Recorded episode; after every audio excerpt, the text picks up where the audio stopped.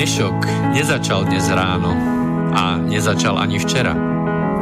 Na dnešok pozeráme cez minulé dni, mesiace, roky, desaťročia. V relácii Inforovnováha hľadáme odpovede na otázky, na otázky, ktoré kladie sám život, najmä ten spoločenský a politický. Dnešok totiž naozaj nezačal dnes ráno.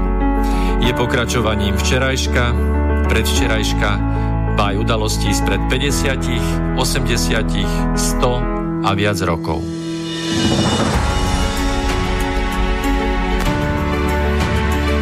Rovnováhu potrebujeme vždy, všetci a všade. Je preto veľmi podstatné, či sa k nej blížime, alebo sa od nej vzdialujeme.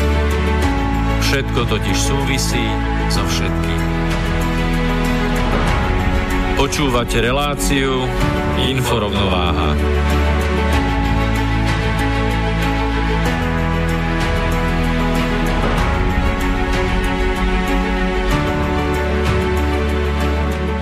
Príjemný dobrý večer z Bratislavského štúdia. Počúvate 27. pokračovanie relácie Info rovnováha dnes na tému sociálny parazitizmus. Možno sa vám tie dve slova nedarí spojiť a priznám sa, že ani, nie, ani mne veľmi nie, dokonca ani, ani môjmu spoluvysielajúcemu kolegovi. Ahoj, Peter. Ahoj, Miki. Tak, Peter Luknár, Miroslav Gantner, naše mená a na úvod by som si dovolil prečítať niečo, čo niektorým dokonca tak trošku zdvihne aj tlak, prípadne možno to, čo budeme hovoriť tesne potom. Prečítam vám tretiu hlavu, piatý oddiel z Ústavy Slovenskej republiky. Ten oddiel sa venuje hospodárstvu Slovenskej republiky a v článku 55 v odseku 1 sa píše táto určite mimoriadne zaujímavo znejúca veta.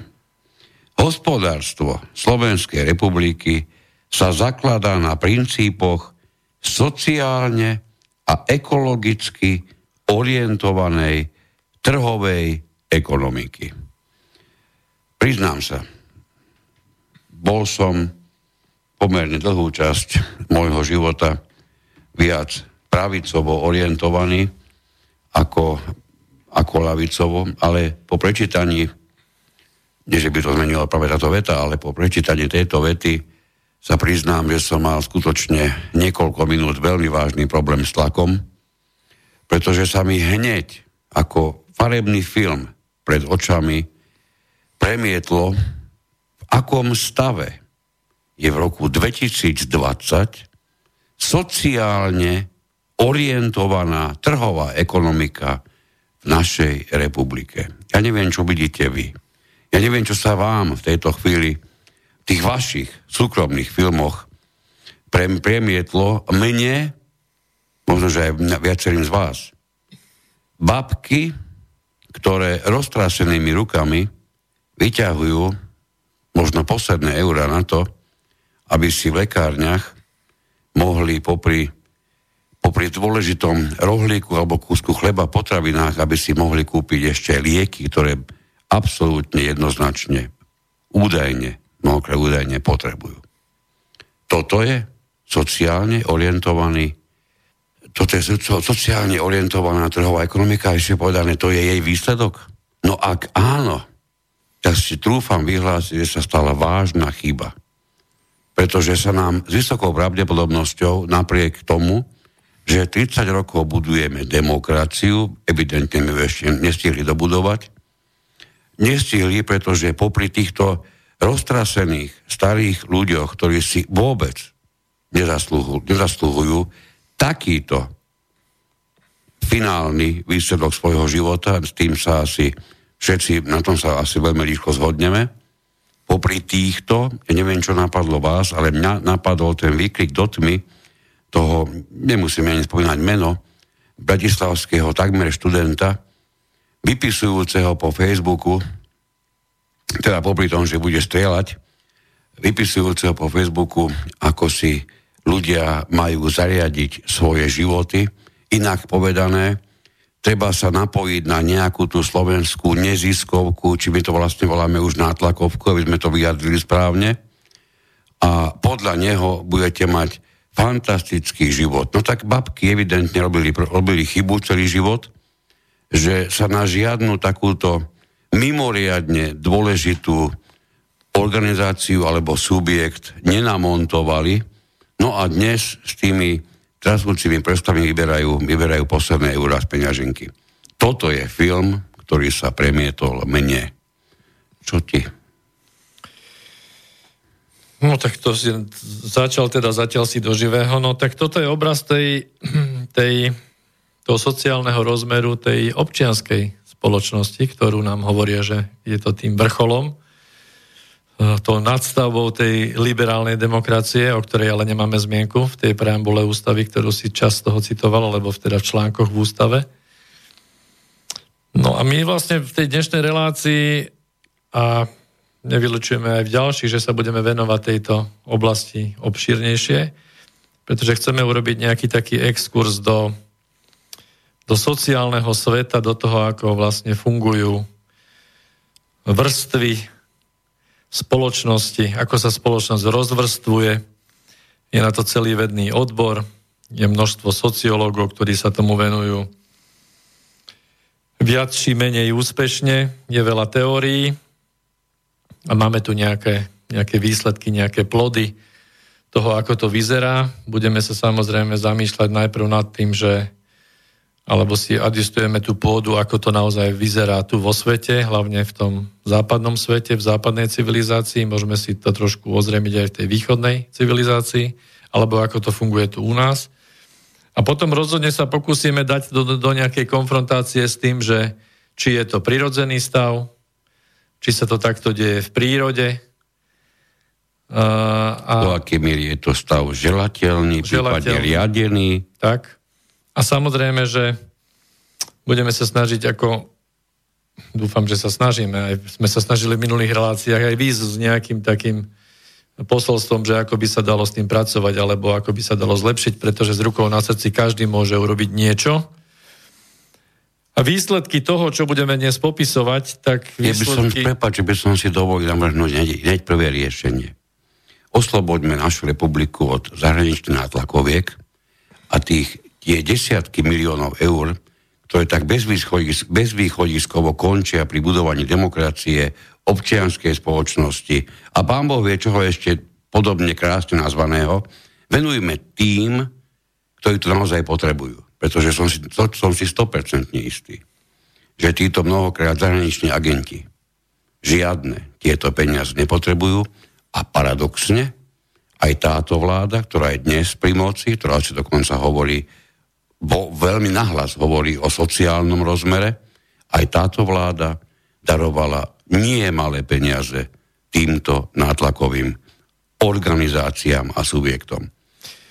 No áno, ale hlasné truby e, tejto občianskej spoločnosti by mali okamžite pre teba jednu kvalifikovanú odpoveď a to je to, že keď rozdelíš peniaze z rozpočtu len tak pre ľudí, čiže podľa nich rozdáš tým dôchodcom, o ktorých si hovoril, že musia ťažko škrábať posledné korunky na zakúpenie čohokoľvek k základnému bytiu, tak to ti povede, že to sú peniaze, ktoré sme prejedli.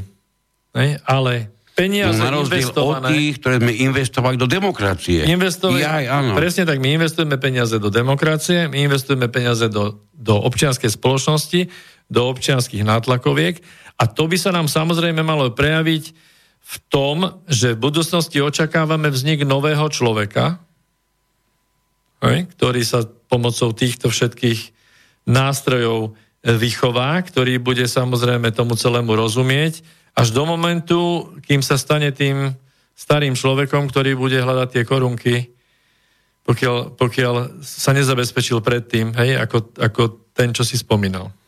Tak, ak by ste akýmkoľvek spôsobom chceli prispieť svojou troškou do, nie do mlyna, ale do tejto témy, môžete nám zavolať priamo do štúdia na číslo 0951 153 919. Ja sa naozaj budem snažiť pravidelne sledovať ten telefón Ak by sa predsa len stalo, že sme vám to nedvihli, kľudne zavolajte znovu.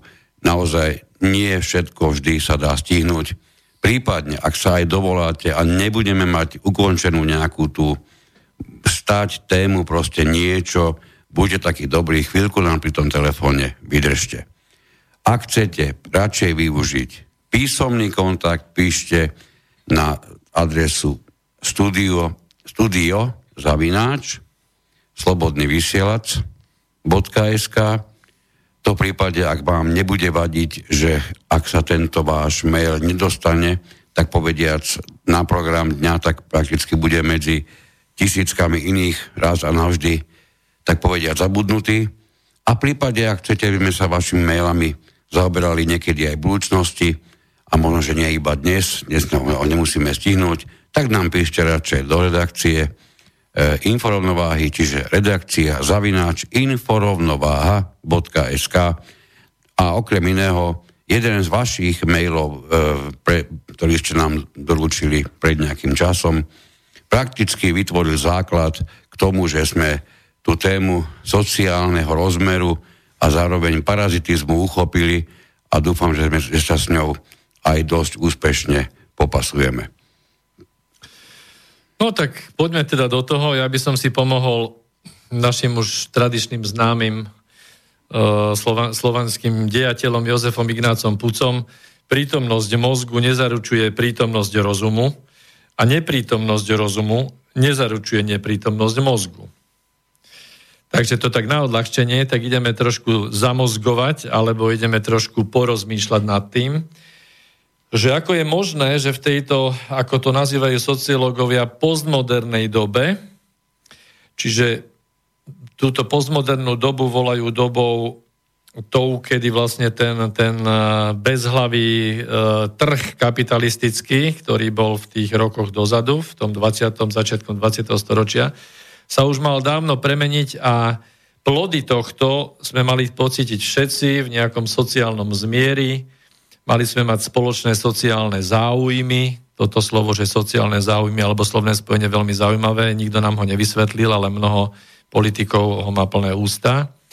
A skúsme sa zamyslieť nad tým, že, že snažíme sa o sociálny štát a sme tak o tom rozmýšľali spolu, na čele väčšiny krajín v súčasnej dobe máme sociopatov. len na čele vo všeobecnosti, a to sa týka nielen politiky, ale aj vysokých funkcií, najmä vo veľkých, veľkých subjektoch, rôznych firmách, podnikoch, ale, ale, ale, ale v politike je to ešte očividnejšie.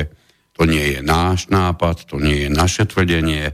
Sociológovia sa mimoriadne ľahko na tom dokážu, dokážu e, dohodnúť, že tieto celky a v tých vysokých štruktúrách týchto celkov sa skutočne nachádza oveľa vyšší percentuálny výskyt sociopatických ľudí, ako je to pri akomkoľvek inom prípade, alebo v akomkoľvek inom prípade. No a skúsme si povedať, že aké majú charakteristiky, aké majú vlastnosti, lebo aby to bolo jasné všetkým, sociopat nie je psychopat, hej?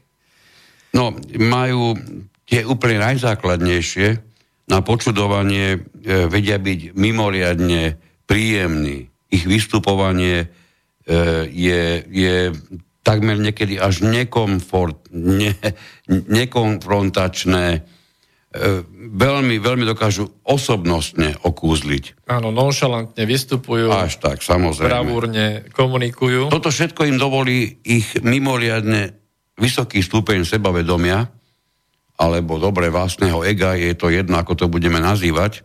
Všetci si vieme predstaviť, o čo ide. Bez patrične vysokého ega nebudete vystupovať seba vedomo, to vám zaručujeme. No, čiže to sú... Ale to zároveň, sú... zároveň sú bez empatie. Áno, to je mimoriadne dôležitý prvok, pretože oni, ako náhle by totižto empatiou, tak povediať v úvodzovkách, trpeli, tak nemôžu byť sociopati, ja, mňa okamžite, ako si vyslovil toto slovo empatia, mňa hneď napadlo, náša budova parlamentu, kde empaticky, tak povediac, aby tí politici mohli kráčať ruka v ruke s tým, s tou strašnosťou, čo, čo, čo, ktorú zažívame my dennodenne okolo seba všade, tak v parlamentnom bufete určite sa vám to niekedy do ruky dostalo, alebo všeobecne v parlamente, pozrite sa, aké tam, aké, aké tam sú ceny. A keď toto nie je sociopatický výsmech nám, všetkým ostatným, potom už naozaj neviem. Tak, tak, to čiže, je tragédia. To čiže, je, čiže my chceme... Od politikov očakávame, že budú rozumieť nášmu životu. Ako mu môžu rozumieť, keď sú politici, ktorí niekoľko desaťročí, tí najvyspelejší takmer tri desaťročia, nerobia nič iné, len presviečajú svojich voličov o svojej dôležitosti za tých 30 rokov. Nič fantasticko prevratné do tejto spoločnosti nepriniesli, ale odniesli z nej niekoľko tisícové výplaty alebo odmeny každý mesiac, ešte počerknuté dôchodkami, ktoré budú pokračovať aj po ukončení ich činnosti ako politika. A ešte ako výsmech na to všetko si dajme nízke ceny v parlamente. Tak tu už je skutočne, tu už začíname hovoriť naozaj natvrdo o sociálnom rozmere toho, tohoto štátu. No ale to je zaujímavé, že my vlastne očakávame, očakávame ten, tieto ciele e, ďaleko vzdialené, ktoré máme v preambule ústavy, že budeme budovať sociálny štát a my na toto najmeme v podstate Nie, ľudí, ktorí pre, nemajú preambule, sociálny preambule nemáme, pre, preambule nemáme pojem sociálny. Čiže v, to boli články pojem, áno, ústavy. Áno, to, áno. Tak, áno, toto je konkrétny 50, článok číslo 50, alebo článok 55, kde sa, kde sa táto dôležitá veta vyskytuje, nakoľko je v ústave, tak ona musí dať smerovanie prakticky všetkému, čo sa u nás vyskytuje v tejto oblasti. No, ale ja toto, je chcel... prvý, toto je prvé, prvý odsek toho, tej časti, ktorá hovorí o hospodárstve Slovenskej republiky. To som nie náhodou presne takto aj povedal. Jasné, ale ja som chcel vlastne akcentovať ten, ten uh, oxymoron, že my vlastne si volíme... Ešte dopovedzme, prepač, do, dopovedzme tých, tých, eh, tých, sociopatov. Zodpovednosť. Pretože, áno, pretože no. oni majú popri, tých, popri tej prakticky neexistujúcej empatii iba na rýchlo, lebo niekedy máme s tým problém, a konec koncov, my sme sa to museli niekedy v minulosti naučiť, máme empatiu, máme sympatiu aký je rýchly rozdiel medzi týmito dvomi. Kedy vieme, že niekto je empatický a kedy je sympatický, ja tu vysvetľujem veľmi jednoducho. Vás, vy ste na, na lodi a neskutočne vás boli hlava a máte strašne zle, až zvrátené pocity a teraz máte niekoho vedľa seba, kto sa na vás pozerá a keďže vy máte dávivé, na vás sa prejavujú dávivé účinky a tie mrkvy a ostatné skonzumované zeleniny končia niekde v mori, tak on, prejav jeho, prejav jeho sympatie je to, že sa pokúsi dáviť presne ako vy. Ej, tedy je sympatický, robí presne to isté, čo robíte vy, ide mu o vaše sympatie voči nemu. Keď bude empatický, tak donesie mokrý uterák, ktorý vám omotá okolo hlavy, možno vás odvedie od toho, od toho, od toho mm, zábradlia a pomôže vám niekde sadnúť a v tichosti to nejako ustať, pretože on si vie predstaviť, ako sa vy cítite. Tomu, kto má sympatie, sú vaše pocity prakticky ukradnuté. Čiže pozor, empatia a sympatia to je takýto rozdiel. Takže sociopati nemajú žiadny empatický alebo minimalizovaný empatický rozmer, minimálny, ale toto všetko ešte tú svoju šarmantnosť, to svoje ego a neexistujúci rozmer empatie doplňajú tým ďaleko najzásadnejším, čo musí prísť do života sociopata, a to je prakticky nulová zodpovednosť. Vyhýbanie sa zodpovednosti. Alebo mini, ale pokiaľ sa dá, tak sa jej vyhnem, konec koncov, veď nechoďme ďaleko. Máme na Slovensku existujúci zákon, ktorý skutočne je schopný a je vykonateľný a berie politi- nie na politikoch nekladie politickú zodpovednosť, pretože tá je, pardon, nám všetkým absolútne ukradnutá. Skutočnú zodpovednosť. Skutočnú zodpovednosť. Veď tento zákon bol niekoľkokrát nejakým spôsobom navrhovaný a ne, ten parlament sa rôzne menil, už tam boli fialoví, oranžoví, hlavy, stredný, dolný, horný. Nikdy to neprešlo. A predpokladám, že pokiaľ tam budú sociopati, a to budú, ani neprejde. No ale im sa podarilo nám vysvetliť, že tá politická zodpovednosť je ďaleko dôležitejšia a má ďaleko väčšie dopady ako tá Majú reálna. pravdu pre nich. Pre nich. Samozrejme. Majú pravdu.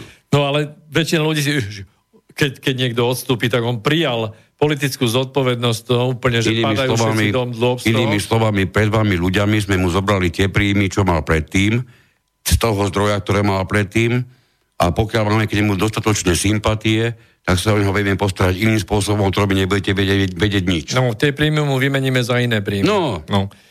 No ale celé, k čomu sme smerovali, je to, že si pozrite ten paradox, že my si teda navolíme sociopatov, hej, a od ktorých očakávame, že ako zákonodárcovia by mali byť empatickí, čo sme si vysvetlili, že nie sú, a mali by byť zodpovední, čo teda sa niektorí vyhýbajú. určite sú, aby sme neubežovali kompletne Ale tým. určite, určite, Hej, určite je medzi nimi Ale- množstvo a množstvo nesociopatov. No, ale my sa chceme dostať k tomu, že aký, Ale aký ten prepáč, sociálny štát je. keby som ale poro- a ke, odpuste, keby som ale posudzoval tie výsledky, čo odtiaľ padajú, treba tá ústava, to si málo uvedomuje, e, sú ústavy na svete, ktoré sú tu desiatky, stovky rokov a je v nich pár zmien. My máme z ústavy, neviem, či to, či to uvedomujeme všetci, my máme dnes platnú 23. verziu od roku 92. Čiže takmer každý rok sa prijíma zmena ústavy. Takmer, priemerne. Čo je malá katastrofa. No tak však treba to, po, čo nevyhovuje, treba poupravovať. No, ale chcem teda prejsť k tomu, že my očakávame od väčšiny našich zástupcov, ktorí nemajú empatiu, to znamená, nemajú ten sociálny rozmer, navyše žijú otrhnutí od ostatných, od celej spoločnosti.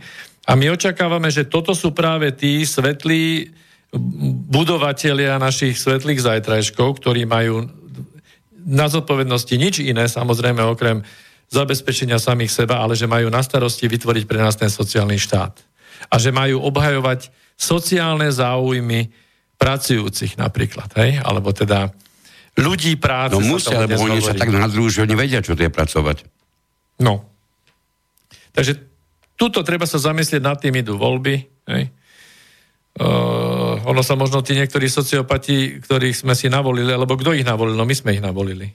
Jasné. Oni sa možno smejú a teraz... Dokonca mnohí pri plnom vedomí. Hej, mnohí teraz by možno povedali, však eh, keď, keď nás psychopati navolili, čiže psychopati navolili sociopatov. To som samozrejme, že teraz prehnal, ale taká kombinácia mi prišla, lebo Ja niekedy povedal- sa ja to tak zdá. skôr, že žiaľ Bohu lahostajní nav- navolili, navolili, ale znovu pozor, e, my nemôžeme odsudzovať o unblock, lebo nech by tam bol ľavý, pra- pravý, stredný, Jožo, Jano, Ďuro, to je úplne jedno. Už keď sa tam vôbec pcháš, tak nebudeš celkom ne-sociopat. Nejaký ten, nejaký ten kúsok na sebe máš. Hej, ja kľudne, kľudne sa tým psychopatom aj, aj nazvem a preberiem tú zodpovednosť na seba, pretože áno, aj ja som volil. A výsledok toho, čo tu dnes máme, e, na tom je aj tá moja pečať. No, e, poďme sa mi trošku pozrieť do, do literatúry sociologickej. A e, máme tu jednu zaujímavú knihu, ktorá, ktorú napísal e, Hort, Horst Avheld a je to knižka, ktorá sa volá, že hospodárstvo, ktoré plodí chudobu. No a taká, také hlavné moto v tejto knihe, ktoré sa tiahne, aby sme trochu chápali tie, tých nejakých posledných 5, 5, 6, 10 ročí, tak v tejto knihe sa popisuje e, vývoj toho sociálneho štátu v Nemecku, vývoj príjmov od roku 1950 do roku 2000. Pričom a štatistické údaje hovoria o tom, že priemerný Nemec e, zbohatol za túto druhú polovicu 20. storočia sedemnásobne. Čiže priemerný Nemec zbohatol sedemnásobne. A Skúsme teraz sa sa pozrieť. pozrieme, čo to je sedemnásobne. Čo je priemerný Nemec? Najprv áno, čo to je priemerný Nemec. A to sa netýka Nemecka. No, Ale dobre, všetkých. môžeme, veď knihe to bolo takto. Hej. OK. Čiže čo je priemerný občan? Hej? To znamená, že to, to, toto číslo v Nemecku vzniklo tak, že samozrejme sa spriemerovali ľudia, teda tých bohatší, ktorí zbohatli, ktorí zbohatli v tom období 12-násobne alebo 15-násobne a, a niektorí, ktorí zbohatli 2 až 3 krát násobne. Z tohto máme toho priemerného. 7 Čiže keď, 12, keď ku 12 pripočítaš 2, ti vznikne 14 a nemusíš byť žiadny matematický lumen, aby ti pri delení dvomi Vzniklo číslo vzniklo 7. číslo 7. Tak. Čiže to je, to, to je ten 7-násobný nárast, Tak. alebo zbohatnutie. Na tom je ale krásny paradox ten, že takýto priemerný, čo je jedno, či Nemec alebo nejaký iný, prakticky neexistuje. On neexistuje. To, len, to je len matematické vyjadrenie. No to je krása štatistiky a týchto metód samozrejme, lebo, lebo to tak vzletne znie táto informácia, ale čo je za tým? No za tým je to, že keď to rozmeníme na drobné, e, čo sa týka daní a daňového zaťaženia, tak e, tá e, skupina ľudí práce v roku 1950 sa podielala na celkových daniach štvrtinou, čiže platila štvrtinu daní, ktorým sa financuje ten budúci sociálny štát. A v roku 2000 už 4 petiny daní. To je 80%. Matematici si dávno spočítali. Hej? To je 80%. 4 petiny je 80%. No, v roku 2000 4 petiny, áno. 2000. Máme rok 2020. Áno, čiže 25% v roku Čiže z tých 50. 80, a to nemusíme byť žiadni, žiadni, žiadni Sibilovia, z tých 80 je dnes určite viac ako 80. Tieto nožnice sa ešte neprestali roztvárať. Takže znovu, toto sú veľmi podstatné čísla pre istotu. Pred nejakými 70 rokmi tá najnižšia príjmová skupina, poviem to takto kľudne, zásobovala republiku nejakými 20 percentami, hej? 25 percentami. Do všetkého, všetkých výnosov daní. Dnes tá istá skupina musí vytvoriť viac ako 80% celého obnosu daní, ktoré sa vôbec vyberú v republike. Dochádza nám tento rozmer seriózne, toto sme si niekedy naozaj seriózne a vážne uvedomili. Čiže tým, ktorí sú na tom prakticky najhoršie, stúplo daňové zaťaženie prakticky štvornásobne. No tým, ktorí sú na tom najhoršie, na týchto celé vlastne sa má viesť. A samozrejme, že keďže tých je stále menej, alebo dochádza ešte k prepadu do, do ďalšej v podstate vrstvy tzv. deklasovaných, tak dochádzame k tomu, prečo nám tí politici hovoria o tom, Sekund. že nedochádzame, jednoducho nebude na financovanie sociálneho štátu. To, čo sme pre chvíľku povedali, chcem definitívne, brukolapne doplniť informáciu, ktorá nemá ani dva týždne. A týka sa, týka sa Slovenskej Jasné. republiky. Objavila sa takáto správa, aj úplne jedno v ktorom denníku. Daňovo odvodové zaťaženie ľudí s minimálnou mzdou vzrástlo aj v tomto roku. A v článku sa píše, že daňovo-odvodové zaťaženie ľudí, zopakujem pre istotu, zarábajúcich minimálnu mzdu, čiže menej sa nedá, aj tento rok vzrástlo. Nebudem to čítať dramaticky celé, ale nemôžem vynechať, že je konkrétne a presne uvedené, že vzrástlo zo 17,2% na 17,8%. Niekto povie, že to iba niečo málo, cez pol percenta. Ale to je za aké obdobie? Z jedného roka na druhý. Jedného roka, takže to nie je zase až také To zanedbateľné. nie je také zanedbateľné. Dajme si toto krát 10 rokov No. a vyjde z toho katastrofálne číslo. Čiže my tu máme, nie že niekto napísal v knihe, že sú to západné krajiny. My tu čítame slovenské správy, časť slovenských aktuálnych správ. Čiže my ešte stále chceme dojiť tú ovcu, ktorá už nemá vôbec mlieko. On jej najprv priznáme minimálnu mzdu a potom ju zaťažíme viac ako v predchádzajúcom roku. Tak toto zrejme bude ten sociálny rozmer. No a v kontraste s tým, tá vysokopríjmová skupina, aby sme sa vrátili k tomu predošlému príkladu, išla presne naopak. To znamená, že keď, keď ona v roku 1950 platila tých 75%, tri štvrtiny nákladov daní, tak v roku 2000 už len tú petinu, čiže len tých 20%. Takže toto sú tie nožnice, že jednoducho odvodové zaťaženie nízkopríjmových skupín je nepriamo úmerné odvodovým zaťaženiam vysokopríjmových skupín. No a výsledok potom je ten, že či sa bavíme o verejnom sektore, či sa bavíme o tzv. sociálnom štáte, majú, je všade jeden a ten istý výsledok. Nie sú peniaze. Odkedy my túto, túto zaklínacú formulku, odkedy ju vnímame? Nedávno som dostal takúto otázku od syna. Ja naozaj som váhal, či už 25 rokov, či len 20, ale v každom prípade hovoríme o desiatkách rokoch, keď počúvame na to, či na tamto, že nie sú peniaze. Všetci nejakým spôsobom, takmer, všetci, veď, takmer všetci pracujeme. V súčasnosti, ako som počul dnes, nezamestnaných je iba 4,9%, čo je naozaj skvelý výsledok.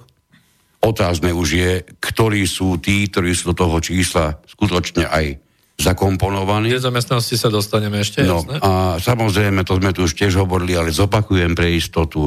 Ja sa vždy usmenem, keď počujem, koľko, je, koľko percent je nezamestnaných, pretože, pardon, tento údaj je zaujímavý pre sociopata politika. Mňa, človeka, normálneho, ďaleko viac zaujíma miera zamestnanosti, nie nezamestnanosti. A, po, a je veľmi mimoriadne počudovania hodné, že o miere zamestnanosti sa nehovorí nič. Nevieme. My vôbec nevieme, koľko práce schopných Slovákov v skutočnosti aj pracuje. Samozrejme, že ten, tým pádom sa nebavíme o živnostníkoch a tak ďalej. Čiže aby sme si to uvedomili, tak máme, máme percento nezamestnaných a z tohto by malo vyplývať, že ten zbytok pracuje, ale pravda to nie je. To nie je, pretože ty si vyradený z evidencie nezamestnaných, ale taký malý paradox, nemôžem to obísť, lebo to je šokujúce. Keď si predseda spoločenstva vlastníkov bytov, takých na Slovensku je viac ako 8 tisíc, hej, spoločenstiev vlastníkov bytov, bez ohľadu na to, aký je tvoj príjem. To znamená, že v malých bytových domoch, kde je, dajme tomu, 10 vlastníkov a každý prispeje na správu toho bytového domu nejakými 3-4 eurami napríklad, tak ten predseda vykonávajúci túto funkciu dostane zhruba 30, 40, niekde možno 80 eur pri malých bytových domoch.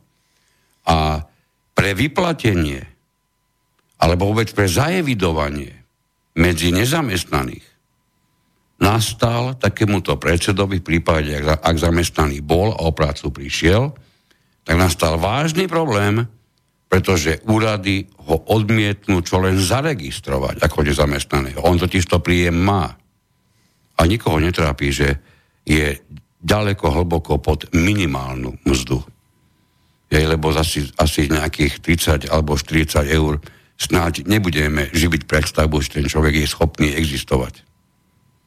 Čiže my sme, my sme títo ľudí vlastne nech ani tými, tými všetkými opatreniami, ktoré teraz sa okolo toho vyskytujú, a ja si musím, ja si nemôžem dovoliť, alebo nemôžem si odpustiť poznámku, že ja tu vidím určitú ziš, zištnosť, lebo pre každú, pre každé vládne zoskúpenie je mimoriadne zaujímavé hrediť sa tým, ako klesla nezamestnanosť. Nikto už neberie otázku typu to všetko sú vedení ako nezamestnaní. Čiže samozrejme, tých zamestnaných je výrazne, výrazne viac.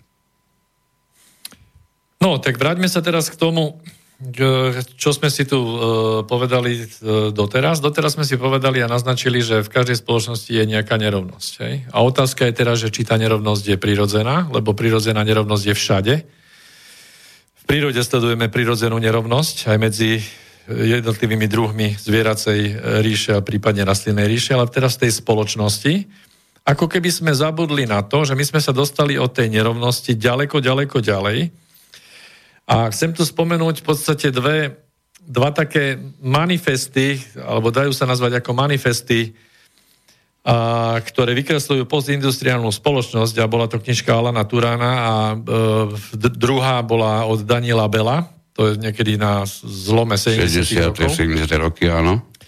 A tie ich predstavy o tom, aká tá postindustriálna spoločnosť e, má byť, tak tie predstavy sú veľmi optimistické a svojím spôsobom sa snažia vyhnúť alebo nepomenúvajú to, že počas tohto obdobia sa vlastne tá nerovno, nerovnosť v rámci ľudskej spoločnosti e, dostala až za hranicu a, a prejavuje sa v nej už v podstate polozabudnutá bieda a chudoba z minulosti.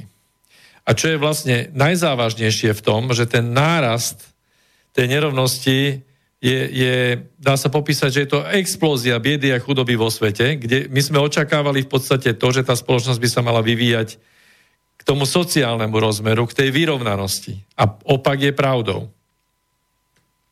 Čiže dochádzame tu k pomenovaniu tohto javu ako k ekonomickej, politickej nesúmerateľnosti. Nesúmerateľnosť to je pojem, ktorý vlastne hovorí o tom, že, že rozdiely sú tak veľké, tak markantné, že sa už nedajú tie, tie príklady ani číselne porovnať. A keď zoberieme niekoľko príkladov, tak samozrejme máme ľudí z tej e, elitnej vrstvy, ktorí zarábajú kapitálovou formou alebo sú rentieri, tak samozrejme, že tam tie ich príjmy sú násobne iné ako príjmy ľudí práce ale nožnice sa rozovierajú aj medzi jednotlivými tými skupinami. Aj ľudí práce, ale aj medzi skupinami, uh, skupinami tých elít. Hej, zoberme si taký krásny príklad. A najbohatšia Francúzska zarába toľko ako 16 tisíc ľudí s minimálnou mzdou. Hej? To je pomerne zaujímavé malé mestečko. To je Skalica alebo Galanta napríklad u nás. Hej? No. Čiže jeden človek má príjmy ako celá Skalica alebo celá Galanta. A akože to by Ale bolo v poriadku. v tom prípade, ak berieme do úvahy, že tá Galanta alebo prípadne porovnateľné iné, iné obce, mesta sú na úrovni, niekde na úrovni minimálnej mzdy, vtedy, vtedy ten počet uh, no, te, tejto, tejto majiteľky firmy sa tomu približne bude rovnať. Ale hovoríme o francúzskej, občianke o francúzskej firme, tak tam tá galanta veľmi až tak veľmi nesedí.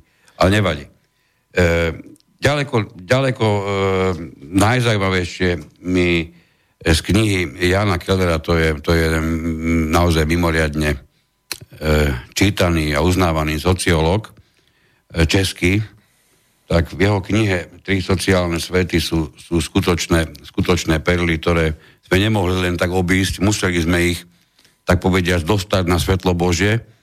Takže dnes budeme mnoho, mnoho vecí aj odtiaľto spomínať určite. Je tam jeden krásny príklad, ktorý, ktorý naozaj mňa zaujal, že keď si predstavíme, ako je to, a toto hovorí konkrétne o Francúzsku, o strednej vrstve o Francúzsku, že rozdiel medzi tými, ktorí zarábajú najlepšie a tými, ktorí zarábajú najmenej, ale stále patria ešte do strednej vrstvy, tak ten rozdiel by sa dal urobiť napríklad na, pre porovnanie, je to asi meter dlhý, dlhý dajme tomu špagát, úsečka, to je jedno, proste niečo, čo má meter. Hej, ten rozdiel medzi tým najlepšie a najmenej zarábajúcim členom ešte stále strednej vrstvy. Hm. No a teraz, keby sme, keby sme chceli ísť na úroveň, že e, kde sú tí, ktorí, ktorí zarábajú naozaj dobre, porovnaní s touto metrovou, nejako, nejako, nejakým metrovým zobrazením, dajme, nech to je teda ten špagát, tak by sme museli prejsť ďalších takmer 13 kilometrov. To je tak ďaleko od seba vzdialené. To sú takéto obrovské rozdiely. Čiže 13 tisíc metrov k jednému metru. Tak.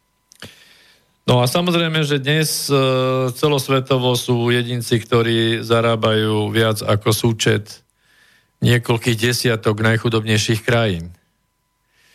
Takže to je naozaj nesúmerateľné, to je, vystihuje podstatu toho slova, že to sú dva, dve čísla, ktoré sa nedajú v podstate ani zrovnávať. Je to niečo, čo je nezrovnateľné.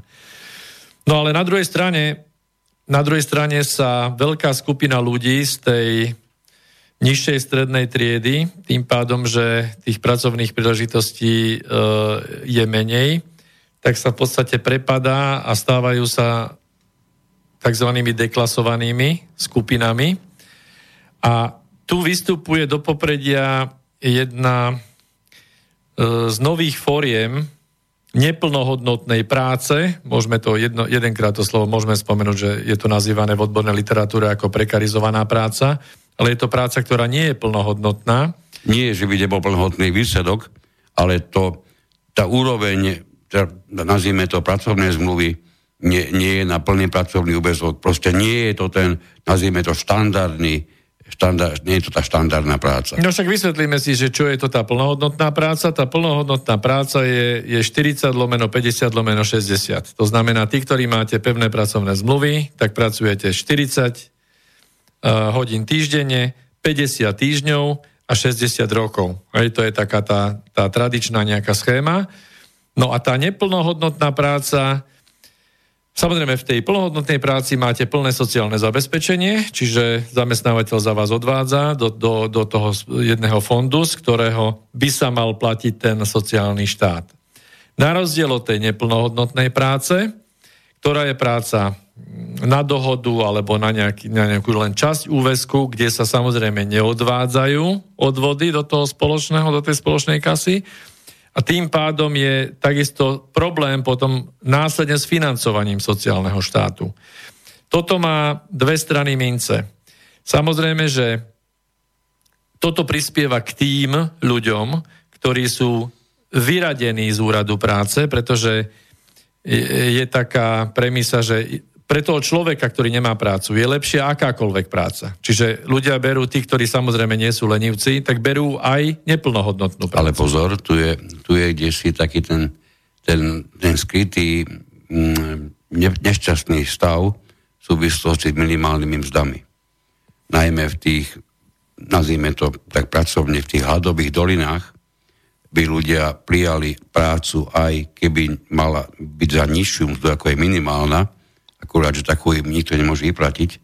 Takže samozrejme logicky sa rozširuje tzv. šedá zóna a podobne a rôzne zamestnania mimo štandardného zamestnania. To je presne to, čo hovoríme o neplnohodnotnej práci. Tá je všetkými týmito opatreniami, či si to chceme alebo nechceme pripustiť, ona je týmito opatreniami naozaj vážne podporovaná. No a teraz je otázka, že keď máme nejaké percento nezamestnaných a sme si povedali, že keď to odpočítame od 100%, tak dostaneme nejaké percento. 95,1. A teraz koľko z týchto, ktorí by mali byť zamestnaní, dnes sa nachádzajú v tej zóne tej neplnohodnotnej práce, teraz sa nebáme o tej šedej zóne, ale tej neplnohodnotnej, neplnohodnotnej práce, v ktorej je vlastne nulové sociálne zabezpečenie, kde samozrejme ale aj firmy šetria náklady na tých zamestnancoch.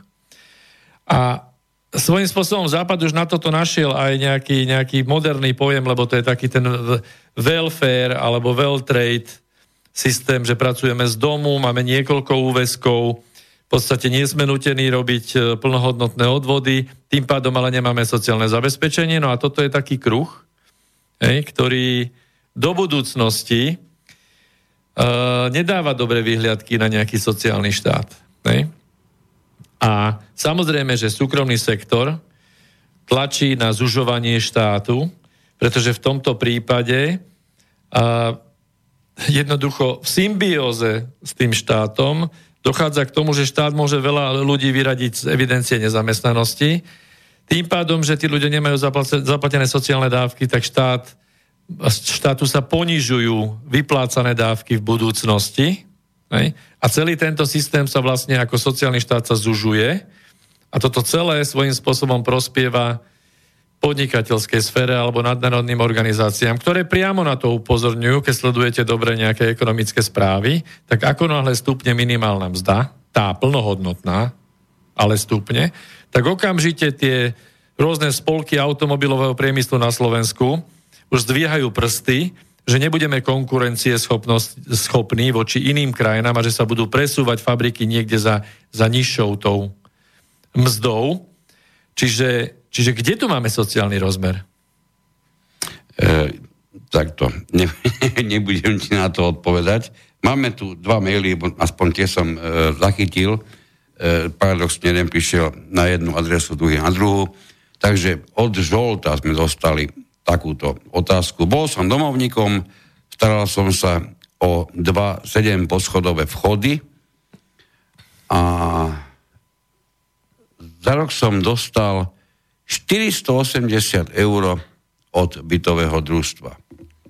Píše takú poznámku, minimálna mzda musí byť taká, aby mladý občan, myslím si, že nielen mladý, ale dobre, aby mladý občan mohol zobrať úver aspoň na dvojizbový byt.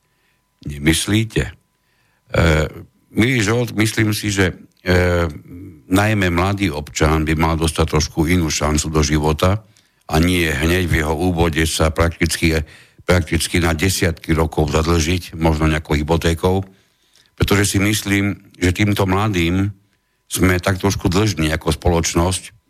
Mo, da, mo, ma, sme, im dlž, sme im dlžní možnosť bývať v nájomných bytoch.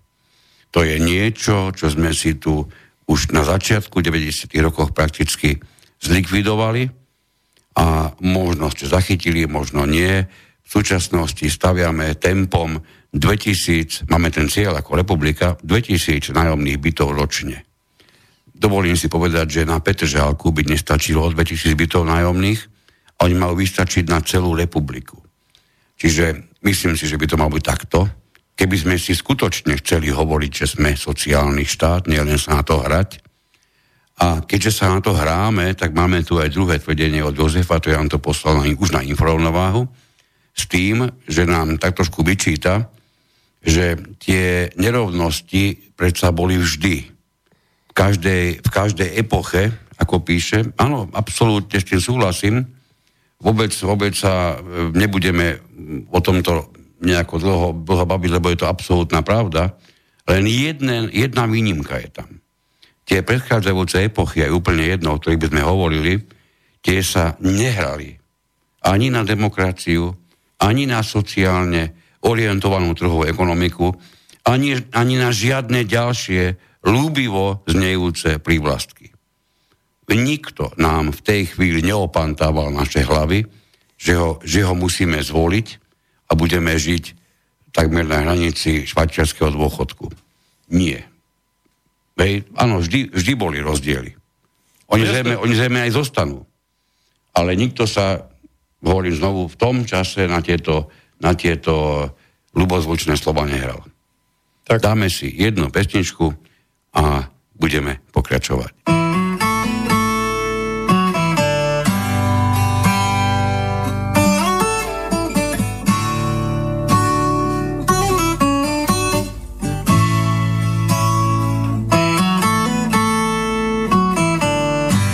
pozadí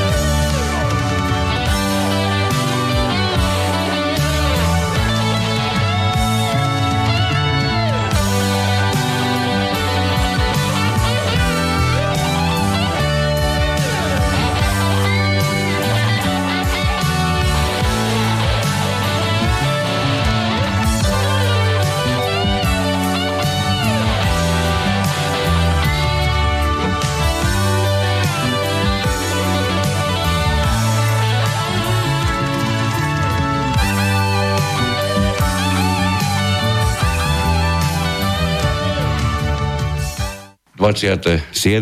pokračovanie alebo 27. relácia Inforovnováha pokračuje aj po tejto pesničke a my ešte stále rozoberáme e, teraz mi chodí padol názov. Sociálne svety rozoberáme rozoberáme rozoberáme sociálny parazitizmus. Sociálny parazitizmus. Ešte, že nie som sám v štúdiu, neviem, čo by som to ja povedal. Dobre. No, e, Veľmi zaujímavé tvrdenie z konca 90. rokov. V knihe, vo svojej knihe e, napísal Allen Lipic, keď hovorí, že v tých povojnových rokoch, tých 30. aby si samozrejme prvú svetovú vojnu, tak tá spoločnosť sa javila ako vzducholoď. Kým na tých, keď si berieme do úvahy, ako vyzerá štandardná vzducholoď, tak nám bude jasné, že tie horné vrstvy sú naozaj malé, spodné tiež nie sú nejako významné a tá stredná vrstva to je, to je tá samotná, to je tá, to samotné jadro vzducholode, to je to, čo bolo, čo bolo najviac, to je to čo, to, čo bolo určujúce. A zhruba od polovice 70. rokov, 70. rokov sa, to, sa táto vzducholoď začala, alebo sa mení zo vzducholode na presýpacie hodiny. Keď si ich predstavíme, tak veľmi rýchlo zistíme, že to, čo bolo predtým, toho, čo bolo predtým najviac, je teraz najmenej, to je tá štandardná stredná vrstva, my to ešte budeme viackrát hovoriť, aj, aj to samozrejme, že prečo je najmenej. No a mimoriadne pribudlo tých, ktorých niekde označujú dokonca ako deklasovaní spoločnosti, to sú tie najmenej zarábajúce, prípadne vôbec nezarábajúce skupiny. No a samozrejme takisto je príliš pofiderne veľa tých, ktorí zarábajú príliš dobre. A tento, tento tvar presýpacích hodín sa veľmi ťažko dá označiť ako zdravý pre spoločnosť. No samozrejme, a ide tam ešte aj o to, že, že keď si predstavíte tú vzduch, vzducholod, tak vzducholod by mala letieť. To znamená, že je tam nejaký vankúš medzi úplným dnom a medzi tou najnižšou, najchudobnejšou vrstvou. Čiže v tej spoločnosti toho typu by uh, všetci aj najnižšie zarábajúci nie sú na tom sociálnom mne alebo na hranici prežitia. Hej, majú tam ešte nejakú tú vatu a rezervu. Kdežto presypacie hodiny tie ležia na podložke. To znamená, že tá deklasovaná skupina, ktorej, ktorej množstvo rastie naprieč aj Európou a celým svetom, predstavuje už desiatky percent v rôznych krajinách, sa hovorí o, des, o, o 20 percentách e, vo vyspelých krajinách západných tak tam nie je žiadna vata. To znamená, že to sú ľudia, ktorí, ktorí sú naozaj že už na doraz. No a teraz sa skúsme zamyslieť nad tým, že, že či je to prirodzené, lebo prirodzené pre prírodu uh, je iný tvar, nie je to ani ten tvar tej vzducholode, ani tvar tých presýpacích hodín. Uh, tí, ktorí ste trochu technicky vzdelaní, tak poznáte úplne štandardný jav, ktorým sa popisuje čokoľvek, čo sa týka e, tu pozemského života, je Gaussova krivka, čiže je to výskyt nejakej pravdepodobnosti nejakého javu, kde tá masa je v strede a potom sú dve, dve polarity. Má to tvar ako, ako mravenčie hniezdo, hej? mravenčia stavba. Čiže tie polarity sú v, v, na minime, čiže Čiže extrém chudoby je minimálny, extrém bohatých je minimálny a, a v strede je teda tá hlavná, hlavná masa by mala byť, áno. Ale prirodzene v prírode sa nám vyskytuje napríklad, keď e, si predstavíte kvapku, lebo pokiaľ, pokiaľ príjmeme to, že my sme súčasťou prírody, otázka je taká, že či, či spoločnosť, ľudská spoločnosť sa dá prirovnávať aj k iným spoločenstvám, tu na Zemi, to znamená aj k tej zvieracej ríši a sme sa bavili aj v minulých reláciách, ako funguje treba príroda, ako funguje aj zvieracia ríša v rámci nejakého vodcovstva. Aj tam je to rozvrstvené, ale prirodzene rozvrstvené. Takže keď zoberieme tú kvapku, ktorá letí vzduchom, tak tá kvapka zaujme také, taký tvar, tvar, že dole je zagulatená, lebo tam, je, tam kladie priestor odpor a, a hore sa vytvorí taká, taká tenučka, taký, taký eh, akoby chvostík. Čiže to je prirodzený tvar, kde hore je skupina tej elity relatívne úzkej a podstate dole je to ten gulatý tvar a v prírode sa tieto vrstvy premiešavajú, lebo na to vplýva vonkajšie prostredie. A toto celé nejako vyplýva z prírodzenosti ľudskej, lebo každý má iné schopnosti, každý má iné motivácie, čiže niektorí sú tu naozaj takí, ktorí majú iba základnú motiváciu prežívať, ale sú tu aj takí, ktorí pociťujú nejakú spolupatričnosť, o tomto ešte budeme potom hovoriť, alebo takí, ktorí chcú sa sebe realizovať a sú takí, ktorí chcú niečo viesť. Ale musí byť možnosť a ša- rovnosť šanci, čiže premiešávania týchto vrstiev úplne prirodzene. Čo sa v tejto spoločnosti, o ktorej teraz hovoríme, tejto, tejto sociálnej v úvodzovkách, ktorú tu prežívame, absolútne nedeje. Mm, je potrebné, toto ma veľmi zaujímalo, zaujalo na, na Kellerovej knihe, to tvrdenie, ako vlastne vôbec sa, sa oddelujú tie, tie, tie jednotlivé vrstvy alebo roviny. Teda je, je to spoločnosť, ako keby bola v tejto chvíli v troch rovinách. A tvrdí, že, a to samozrejme ešte sa nesúhlasiť, že narastá nerovnosť medzi vlastníkmi a akcionármi, najmä tých veľkých firiem samozrejme, a medzi tými ľuďmi, ktorí sú tzv. ľudia práce. Čiže skutočne ako keby útoká povieme lukami, prípadne možno hlavou zarábajú na niečo, ale rozhodne nezarábajú preto, že niečo vlastnia, alebo preto, že sú niečoho, niekoho, nejaké tej spoločnosti akcionármi. A to je, to je jeden typ klasickej nerovnosti. Ten druhý, tento je asi pomerne dosť, dosť viditeľný, ťažko by sme ho asi skrývali, alebo by sme si mysleli, že neexistuje, taký, takýto snáď medzi nami nie je. Ten druhý je už, už trošku menej viditeľný, aj keď nepoviem, že absolútne sa by sa dal schovať. Ale treba až také porovnanie, ako hovorí Keller, na začiatku 90. rokov vo veľkej americkej, už americkej, firme manažer mal príjem zhruba, e, ktorý by sa dal prirovnať 40 priemerným zamestnancom určitej firmy. Čiže manažer rovná sa 40 miest zamestnancov. 40 násobok mzdy zamestnancov. No? Uh-huh. To, čo zarobilo 40 zamestnancov, tých štandardných spolu toľko zarobil jeden manažer. Dnes je tá nerovnosť tak obrovská, že je to viac ako 500 násobok. Čiže to je taká tá druhá nerovnosť. Nielen medzi tými ľuďmi práce a ostatnými, ale aj medzi samotnými zamestnancami dokonca tej istej firmy, prípadne na tej istej úrovni, ale v rôznych firmách, kde vidíte, že ten rozdiel už je, už je viac ako 500 násobný. Čiže to je tá druhá forma, ktorá je jasná, ale už menej viditeľná. No a tretia, tá tu nevnímame úplne bežne, to je asi tá najmenej viditeľná, a to je tá, keď berieme do úvahy, ja to skúsim vysvetliť na príklade, máme nejaký priemer štandardnej sociálnej dávky a máme aj nejaký priemer príjmový a tieto dve veličiny, tieto dva príjmy, tieto dva priemery, by mali byť predsa na seba napojené, to je logické. Áno, keď mi stúpa priemerný príjem, tak je logické, že by som mal mať ako štát viac prostriedkov a tým pádom by mal byť stúpajúci aj priemer sociálnych dávok. Paradoxne je to presne opačne dlhodobo priemerný príjem stúpa, kým priemerné sociálne dávky nie, dokonca klesajú. A to nie len v nejakom, nejakom zapadnutom kúte sveta. V tejto chvíli hovorí, hovorí Keller o Európe.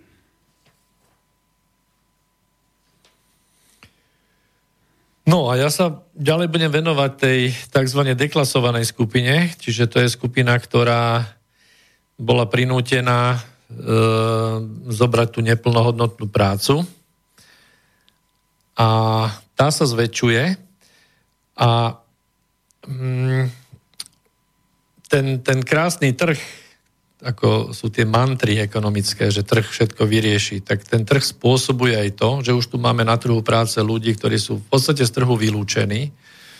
Teraz počúvajte, pretože nie sú dosť dobrí ani na to, aby ich niekto vykoristoval.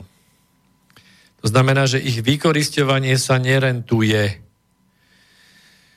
Toto sme sa kam dostali v rámci toho sociálneho rozmeru? Tu sme pri tom najro, najrozmernejšom, najväčšom probléme, ktorý je skrytý práve tej tzv.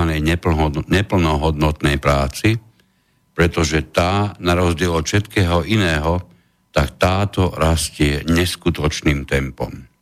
No ale táto sa popularizuje hej, vo všetkých krajinách, pretože sa nadnárodné spoločnosti e, pomocou rôznych podporných programov snažia do hlav ľudí dostať to, že pokiaľ nebude táto neplnohodnotná práca, čiže krátke rôzne úväzky na dohodu a podobne, z ktorých sa neodvádzajú sociálne dávky, tak firmy stratia kon- konkurencieschopnosť a strašia nás, že jednoducho z krajiny odídu, že delokalizujú svoje výroby, čiže ináč povedané, nebudú tu ďalej a tým pádom príde množstvo ľudí o ďalšiu prácu.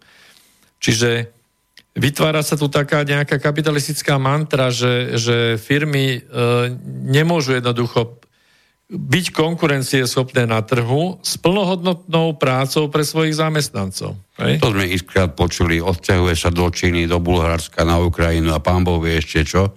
To sme počuli stokrát. No. Ono to, keby to bolo až také jednoduché, tak to dávno už stane a až také jednoduché to samozrejme zase nie je.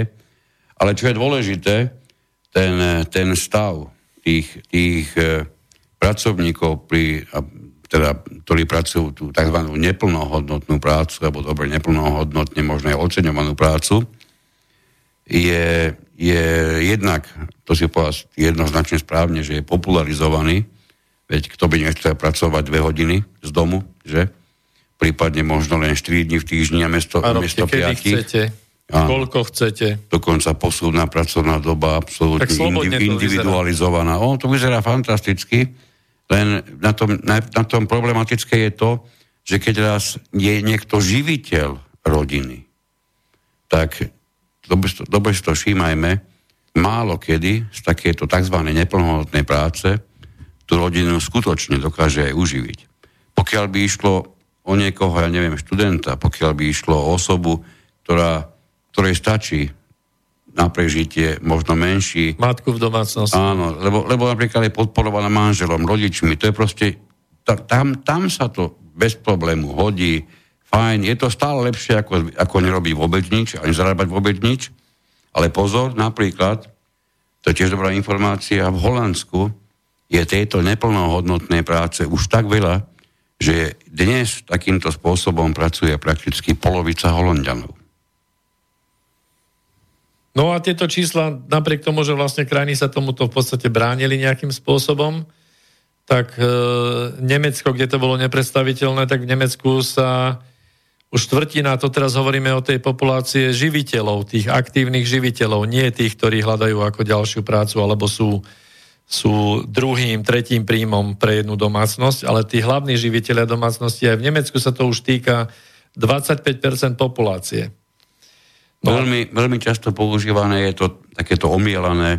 No, budem mať teraz túto prácu, je lepšie ako vôbec žiadna, veď neskôr dostanem tú, tú normálnu, tú plnohodnotnú.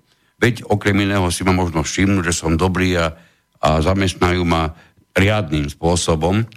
A paradoxne je to presne opačne. Takže... Nie, je to, nie je to žiadny štandardný postup z neplnohodnotnej k plnohodnotnej práci, už keď používame tento výraz. Priznám, že sa mi páči viac ako ten, ten oficiálny, lebo prekarizovaná, to povieme niekoľkokrát a ľudia nám začnú písať, že nám že by sme začali, mohli začať hovoriť slovensky. No, ale používa sa tu pri tomto tá mantra, že, že je to ako keby tá neplnohodnotná práca je predstupeň k získaniu tej plnohodnotnej práce, čo sa potvrdzuje, že to vôbec pravda nie je a nie je to ani účel.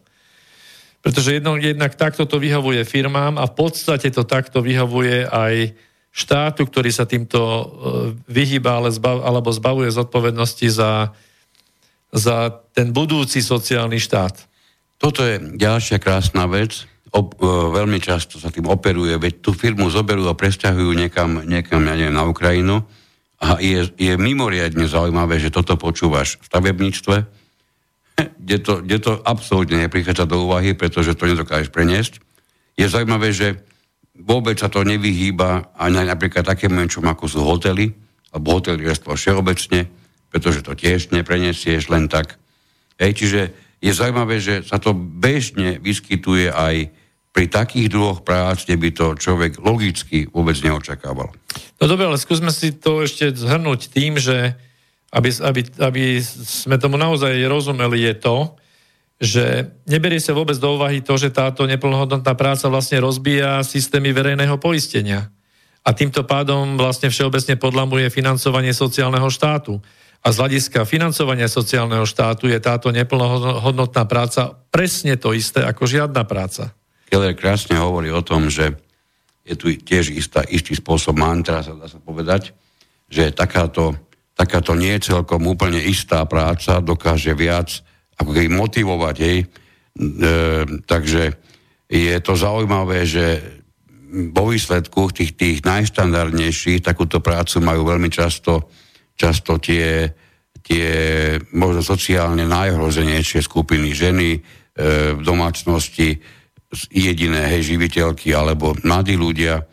A pritom je zaujímavé, že podobným spôsobom prakticky vôbec nie sú zamestnávaní nejakí, dajme tomu, manažery väč- väčších korporácií, väčších firiem. Tam sa o žiadnej takéto forme práce nedá ani okrajovo hovoriť. No a ty si spomenul vlastne tie tie sektory e, ekonomiky alebo hospodárstva, ktoré sa nedajú preložiť, a toto je dosť dôležité pochopiť, e, toto je veľmi viditeľné u nás, že v sociológii je takým, takým populárnym e, tvrdenie, že prechádzame od, e, zo spoločnosti organizovanej modernity do spoločnosti sietí. To znamená, že nejaká sieť, e, sieť samostatne sa živiacich živnostníkov preberá nejaké funkcie a kdežto v tom klasickom e, systéme, kde firmy boli, veľké firmy boli rozsiahle aj s celou tou administratívou a plnohodnotne zamestnávali ľudí, to vidíme pri veľkých stavebných firmách napríklad, tak tieto firmy uh, pri tom svojom podnikaní museli samozrejme prijať aj patričné riziko, aby získali patričný výnos tak to teda aj v podnikaní má byť. No ale v týchto nových systémoch sa nám akoby tá, tá pyramída týchto organizácií, tá špička, to centrum odtrhlo, čiže nechá si len nejakú malú administratívnu zložku, potom je tam v tej pyramíde prázdny priestor, v strede medzera a potom je e, dole masa subdodávateľov. A na týchto je prenesená celá ťarcha, všetky rizika, pretože to sú tí, ktorí sú zakontrahovaní no. na nejaké výkony, na nákupy a jednoducho, samozrejme, že tým, že ceny sú stláčané dole, tak na sociálne zabezpečenie nemyslí nikto, lebo najprv musí nakrmiť e, hladné krky doma. Čiže toto je obrovská skupina samoživiteľov, ktorí prenášajú na seba rizika podnikania tej centrály, hej, a tá centrála zlízne iba tú smotanu v podstate v obrovských ziskoch bez rizika. Toto vidíme široko, ďaleko, tak, po celom ono je, to, ono je to prakticky úplne jedno, či sa na tej, na tej nazvime to najnižšej, najnižšej vrstve bavíme o, o vlastných zamestnancoch, alebo o, o zamestnancoch, ktorí sú v určitých ako keby prenájmoch o nájmoch, ktorých si najímame od niekiaľ, alebo si objednávame ako väčšia firma práve výkony menších, e, menej početných, ale na to ich je oveľa viac v celkovom vyjadrení taký, takýchto firiem.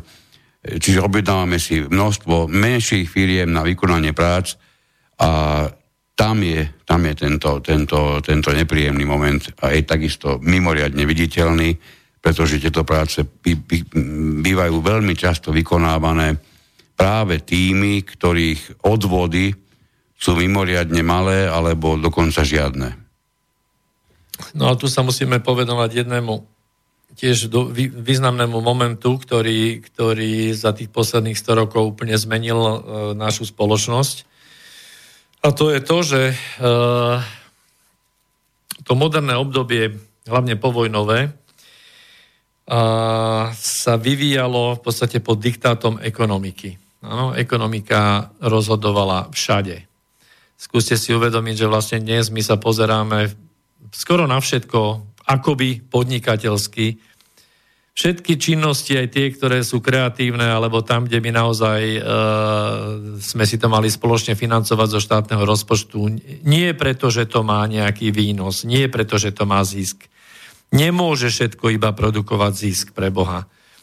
To znamená, že ekonomike sa podarilo ako keby zvíťaziť a podriadiť si všetky sektory spoločnosti. Keď sa na to pozrieme, tak zoberte si hlavne sektor treba z verejného zdravotníctva. To je absolútne jeden vypuklý príklad. A keďže ekonomika neustále a sústavne výťazí nad zdravým rozumom, tak v podstate ten výsledok ani nemôže byť iný. Hej?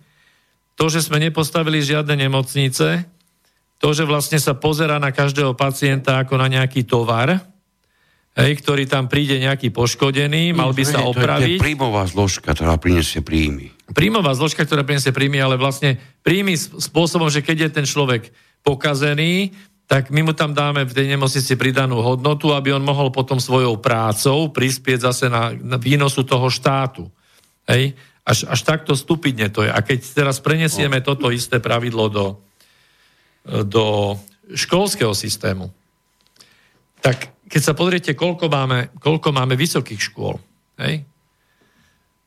Po, po prevrate v 89. tak jednoducho e, zistíte, že všetky tie školy fungujú tak, že je nejaké školné a že je to zrejme dobrý biznis, keď sa ich toľko pootváralo. Ale to presne nie, nejde o to, to je víťazstvo ekonomiky zase aj na mieste, kde to nemá nič s tým spoločné. Pretože zmysel e, vzdelávania je v tom, aby sme mali ľudí, ktorí dokážu prinášať nejaké hodnoty, do, do, aj potom aj do tej spoločnej kasy, aby sa z toho dal spoločne vytvárať sociálny štát. Ale v školstve dochádza k čomu? Zo semestra na, na semestre dochádza k debilizácii, hej? Cielenej. To nie je len naša myšlienka. Toto sa všeobecne a dosť, si trúfam povedať, verejne objavuje Veď to, to v konečnom dôsledku dokazujú rôzne testy, ktoré sa vykonávali s odstupom x rokov, že sú stále horšie a horšie. A vôbec tom nebude žiadna náhoda. No, ale sociológovia sa oháňajú tým, že proste tento celý princíp sociálneho štátu by mal spočívať v, v inklúzii samozrejme, ale opak je pravdou. Hej, lebo sa rozdeluje tá spoločnosť na tie vrstvy, treba z tých presýpacích hodinách. No a pokiaľ sme hovorili, že v tých, e, v tých rokoch, 50. E, rokoch, druhých 50. rokoch 20. storočia tá ekonomika zvíťazila nad, e, nad všetkými ostatnými sektormi v hospodárstve, tak postupne v tom období toto isté postavenie nadobudlo, nadobudol finančný sektor nad ekonomikou. To znamená, pánom ekonomiky sa stali financie ako nadstavba a ekonomika sa stala pánom všetkých ostatných sektorov. No a výsledky, výsledky už máme a výsledky do budúcnosti si ešte len ako, ako bombónik je tu finančný sektor, kedy nemôžete nevidieť, že dnes už prakticky všetky centra všetkých väčších miest sú, sú priam e,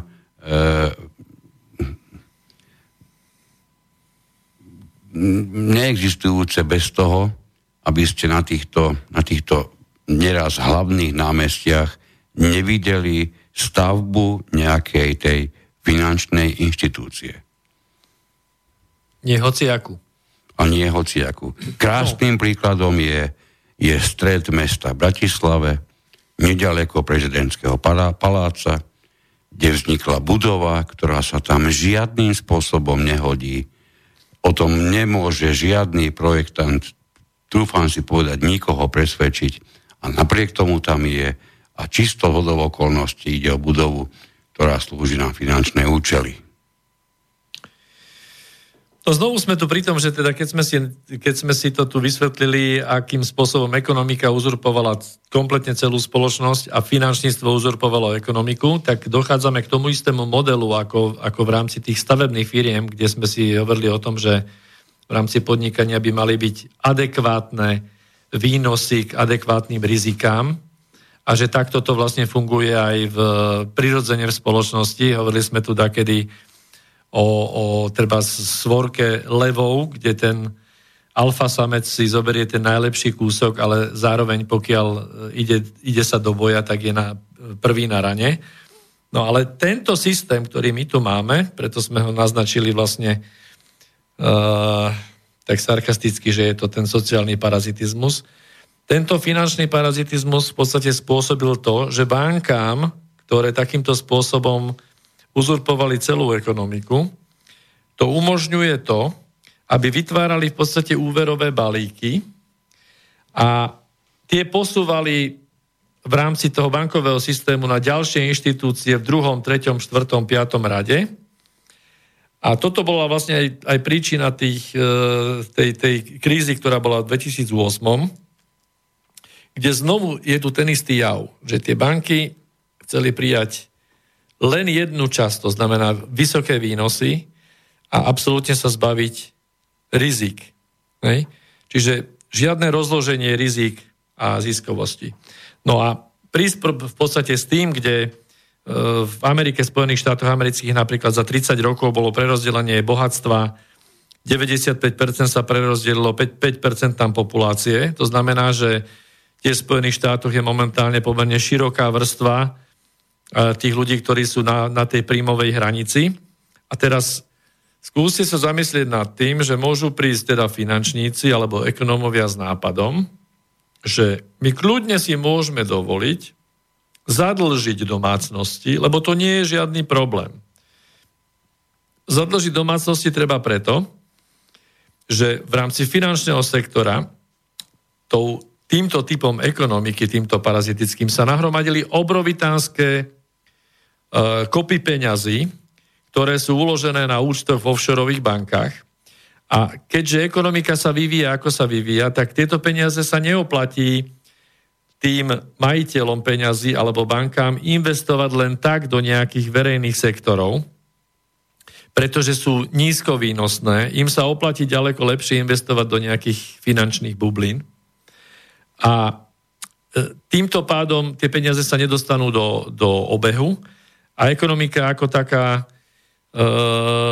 začína stagnovať. Takže prídu s nápadom, že pripravíme nejaké úverové hypotekárne balíky, nabývanie a na spotrebné úvery, toto posunieme domácnostiam, lebo veď sú štatistiky, že či aj, aj Slovenská republika, dlho, dlho sa tu hovorilo o tom, že, že e, zadlženosť domácnosti u nás je oproti iným vyspelým krajinám stále veľmi nízka. Hej, to je krásna veta. No teraz už sme spokojní, lebo teraz už sme dobehli aspoň v zadlženosti tie vyspelé európske Nedo, krajiny. Nedo, nedobehli, zase až tak veľmi rýchli nie sme, ale blížime sa blížime. na mnohých rodinách to je viditeľné.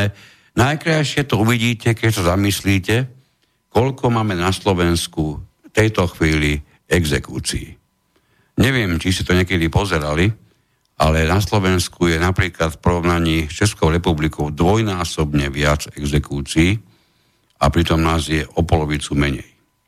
Takmer, hej, keď to berieme tak, keď to berieme tak zhruba. A tu je, tu je niečo, čo sa, čo sa dokola v tejto modernej dobe opakuje. Totižto celá ekonomia, všetky ekonomické predchádzajúce výsledky, úvahy, smerovali k tomu, že máte skupinu podnikateľov, ktorí sú ochotní znášať vysoké rizika a z nich vyplývajúce vysoké zisky sú pre nich tie, tie motiva- motivačné prvky, aby sa takéto činnosti dlhodobo venovali. A potom bola iná skupina, tzv. rentieri, ktorí presne opačne nepotrebovali žiadne obrovské zisky, ale rovnako neboli ochotní znášať veľké rizika, Čiže za menšie rizika menšie zisky. Dnešný stav sa pretavil do situácie, kedy sú vysoké zisky pri prakticky minimálnom riziku. A to je niečo, čo je neskutočne nezdravé. No a v tomto, aby sme tomu dali nejakú korunu v rámci toho, čo sme si doteraz povedali, tak e, je dôležité pochopiť aj to, že to zadlžovanie domácností e, svojím spôsobom na chvíľu vyrieši tie problémy, ktoré, o ktorých tu hovoríme, pretože zvýši kúpy schopnosť. Samozrejme umožní tú kúpy schopnosť zvýšiť, čiže, čiže v, vyprázdniť sklady obrazne povedané, povedané veľkých výrobcov, lebo ľudia získajú peniaze, aby mohli tie sklady vyprázdňovať. Bez toho, aby podnikatelia museli platiť vyššie náklady na, na mzdy pre tých, pre tých obyvateľov v tých domácnostiach a samozrejme aj e, sociálny, so, sociálny systém na odvodoch. No a tie množstva peňazí, o ktorých sme hovorili, ktoré sú v podstate uvoľnené alebo sú voľné, tak tieto peniaze nie je možné rozpúšťať v platoch mizerne platených zamestnancov, pretože by to ohrozilo konkurencieschopnosť firiem. A nie je možné ich dávať ako inekcie do beznádejne podvyživeného verejného sektora, pretože to by znížilo investičné príležitosti pre súkromníkov. A tí súkromníci a si v podstate chcú rozobrať verejný sektor. Toto je dôležité. Ja neviem, skúste sa zamyslieť, vidíme to aj tu. Hej? Súkromníci, veľkí oligarchovia versus štátne zákazky. A tu sa ukazuje, nakoľko sú previazané všetky tri formy zvyšovania nerovnosti. To, čo sa ušetrí na platoch zamestnancov, zvyšuje zisk podnikateľov a akcionárov, ako aj príjmy manažérov. E, zároveň podnikatelia, akcionári a manažéri znižujú svoj podiel na financovaní sociálneho štátu. No a toto prehlbuje krízu sociálneho štátu, krízu jeho financovania a táto kríza sa má využiť na prevzatie verejného sektoru do súkromnej réžie. Čiže privatizácia verejného priestoru je poslednou príležitosťou, kam umiestniť peniaze. A je to príležitosť s úplne minimálnym rizikom pre majiteľa peňazí. Čiže cieľ vyzerá byť úplne opačný, ako sme čítali z tej ústavy, že je, má to byť minimálny sociálny štát. A dnes sa všemožne brojí proti sociálnemu štátu. To je v podstate hlboké presvedčenie moje a nie len moje, ale aj tých autorov, ktorí sme tu citovali. Dokonca máme stránky, menej štátu a podobne. Máme tu politika, ktorý hlása, ktorý hlása menej štátu, pretože to byť ako šeliek, prakticky na všetky boli, boliestka, ktoré máme tieto chvíli, ktoré zaznamenávame. Čiže menej štátu bude znamenať pre všetkých ďaleko krajší život, lebo štát nie je dobrý e, v tom, aby niečo vlastnil, aby niečo nie, nie, Bože riadil hej, a podobne. No a potom, potom máme, nemôžeme sa potom diviť, že sa vedú naozaj nielen kampane, ale, ale tak, už takmer až boje nie malého rozmeru proti sociálnemu štátu. A pritom sa zamyslíme prečo. Pretože to niekomu nevyhovuje. Komu? Komu nevyhovuje sociálny štát? No, ja by som to nechal ešte otvorené, by som to takto neuzatváral, lebo máme toho materiálu ešte viac a zrejme to tak vyzerá, blížime sa k... Seriózne si, napríklad iba rýchlo poviem, ak by sme vedeli, že sociálny štát bude, tak povediac, eh, financovať tú strednú vrstvu, pre ktorú to má zmysel, určite by ten odpor voči sociálnemu štátu bol nižší. Pre mňa napríklad dodnes je absolútne nepochopiteľné, a to je také zamyslenie, prečo tomu tak vôbec je, lebo to, nemá, to naozaj nemá žiadny logický základ. My sa trápime na Slovensku s vyplácaním rôznych sociálnych dávok, napríklad majiteľke štvorizbového bytu v centre Bratislavy. Nám vôbec nevadí, že táto pani býva sama v štyroch veselých izbách ktoré dokonca tri z nich dokáže prenajímať bez toho, aby, aby o tom niekto vedel, čo len tušil a kľudne si poberá svoje sociálne dávky. No zrejme sa o niečom normálnom, logickom baviť nebudeme. Rovnako to je pri iných skupinách vlastníkov rôznych nehnuteľností, ktorým veselo platíme rôzne sociálne dávky, bez toho, aby sa čo len okrajovo skúmalo, či náhodou nevlastnia dostatočne zaujímavý majetok, aby sa boli dosť plnohodnotne schopní postarať sami o seba. No, máme nejakú minútku do 22. hodiny, takže blížime sa k záveru. Myslím, že sa budeme tejto téme venovať aj ďalej. Ale ako takú zaujímavosť by som ja spomenul to, že v podstate v niektorých krajinách je riešením sociálneho štátu aj to, že miesto toho, že investujú do, do nájomného bývania alebo do e, rozvoju nejakých možností preto, aby sa mladé rodiny mohli, mohli dostať k normálnemu bývaniu, tak sa investuje celkom masívne do stavby väzníc. To je taká prekvapivá informácia, pretože takýto systém potom vlastne vychádza z toho, že ten, kto pracuje, nepotrebuje nejaké sociálne zabezpečenie a ten, kto nepracuje, si nejaké sociálne zabezpečenie nezaslúži. No a keď zoberieme, že treba v Spojených štátoch na 100 tisíc obyvateľov máme 650 ľudí vo vezení, tí nie sú ani nezamestnaní, ani zamestnaní, ale vlastne štát sa na nich musí skladať. Otázka je, že či štát nie, tí daňoví poplatníci, poplatníci či, či je to výhodné, keď vlastne aj takýmto spôsobom sa... Budeme rozhodne tej téme pokračovať, pretože my sme hlavne chceli povedať to, a tým končíme dnešné vysielanie, že sú tu skupiny, určité skupiny, ktorým mimoriadne ulahodí, keď štát bude čo najmenší, pretože čo najmenší štát, taký ten skutočný sociálny štát, znamená vážne, veľakrát mimoriadne vážne rozbroje medzi tými najnižšími skupinami. To som tak trošku len načal z koláča, ktorý si plnohodnotne predstavíme takto o týždeň. Na dnes veľmi pekne ďakujeme za vašu pozornosť a spolu s kolegom Petrom Luxnárom a mojim kolegom Miroslavom Kantnerom sa tešíme takto presne o týždeň. Do počutia, priatelia. Táto relácia vznikla za podpory dobrovoľných príspevkov našich poslucháčov. I ty sa k ním môžeš pridať. Viac informácií nájdeš na www.slobodnyvysielac.sk Ďakujeme.